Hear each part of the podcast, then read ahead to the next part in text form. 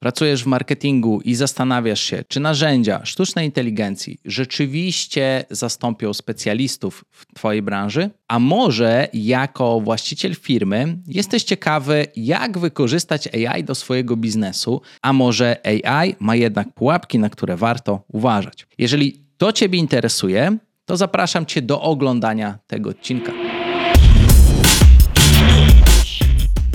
Cześć, witajcie w kolejnym odcinku mojego podcastu, na którym regularnie rozmawiamy o skutecznych rozwiązaniach w rozwoju biznesu, marketingu i sprzedaży w firmie. W tym odcinku dowiesz się więcej o zastosowaniu różnych narzędzi sztucznej inteligencji. Może nawet już obejrzałeś kilka filmów na ten temat, bo jest to ostatnio temat gorący. To ten materiał będzie troszkę inny. Skupimy się na konkretach, więc bez zbędnego przedłużania działajmy. Czy sztuczna inteligencja zabierze nam pracę? Coraz częściej mówi się, że sztuczna inteligencja w końcu zastąpi osoby pracujące w marketingu e, i może to nie będzie jeszcze dzisiaj, ale na pewno jutro tak będzie. Ostatecznie wszyscy stracimy pracę i żaden specjalista nie będzie już potrzebny. Ale czy rzeczywiście? E, śmiem się z tym nie zgodzić, a to dlatego, że sztuczna inteligencja do wykonania swojego zadania potrzebuje jasno napisanych instrukcji. I warto tutaj postawić pytanie, kto taką instrukcję przygotuje. Sztuczna inteligencja nie domyśla się, czego od niej chcemy. Jeśli zdawkowo napiszemy pytanie, dostaniemy odpowiedź o bardzo niskiej jakości albo zupełnie inną niż tą, którą po prostu chcieliśmy. I moim zdaniem sztuczna inteligencja nie ma aktualnie szans na zastąpienie doświadczonego marketera, który kuma niuanse i e, jedynie może być dla niego wsparciem, może być ułatwieniem i przyspieszeniem jego pracy. E, tutaj e, kilka rzeczy należy wziąć pod uwagę. Punkt numer jeden: tworzenie zapytań. Warto mieć świadomość, że pierwsza lepsza osoba może mieć po prostu trudności podczas wspomagania swojej pracy sztuczną inteligencją. Dlaczego?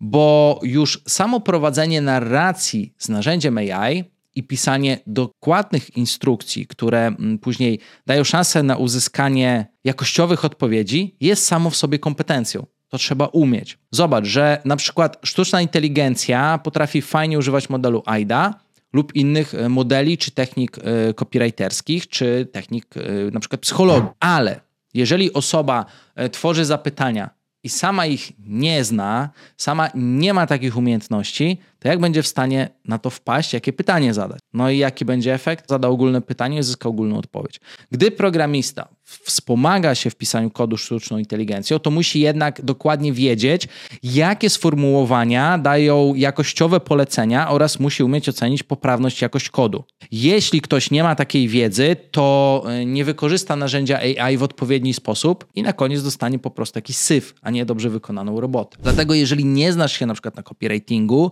a zlecasz pisanie treści AI, to może się okazać, że treści te będą miały niską jakość i zamiast zachęcać, to będą zniechęcać potencjalnych klientów do Twojej firmy. Ups, niestety. Jeśli nie będziesz umiał oceniać jakości takiego tekstu wygenerowanego przez AI, to możesz nieświadomie swojej firmy tylko i wyłącznie zaszkodzić. Weryfikowanie poprawności i sensu informacji. Drugą ważną kwestią jest ocena tego, co sztuczna inteligencja nam wygeneruje. Czy będą to poprawne informacje, czy też będą to informacje, które w ogóle będą miały sens?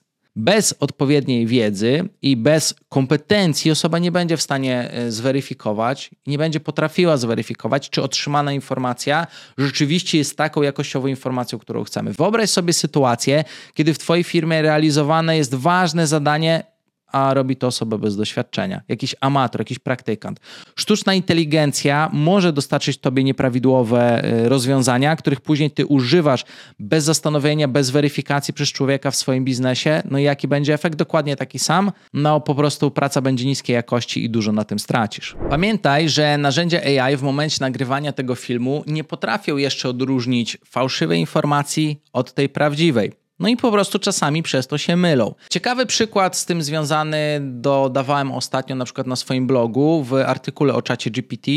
E, zerknij sobie na socialit.pl do zakładki edukacja, jeśli ten temat Ciebie interesuje. Wsparcie dla najlepszych. Wcale nie zaprzeczam, że sztuczna inteligencja daje bardzo duże możliwości, ma wręcz ogromne możliwości. Trzeba tylko wiedzieć, jak z tych możliwości korzystać.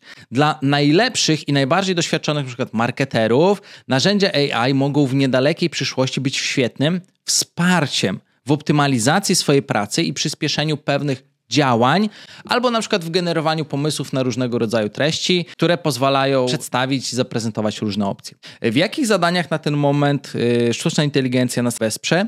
Uważam, że już dobrze radzi sobie na przykład w generowaniu pomysłów na nagłówki, czy robienie researchu, szukanie na przykład możliwych problemów grupy docelowej, pisanie scenariuszy do filmów, czy podcastów, maili, to też jeszcze może zrobić za ciebie.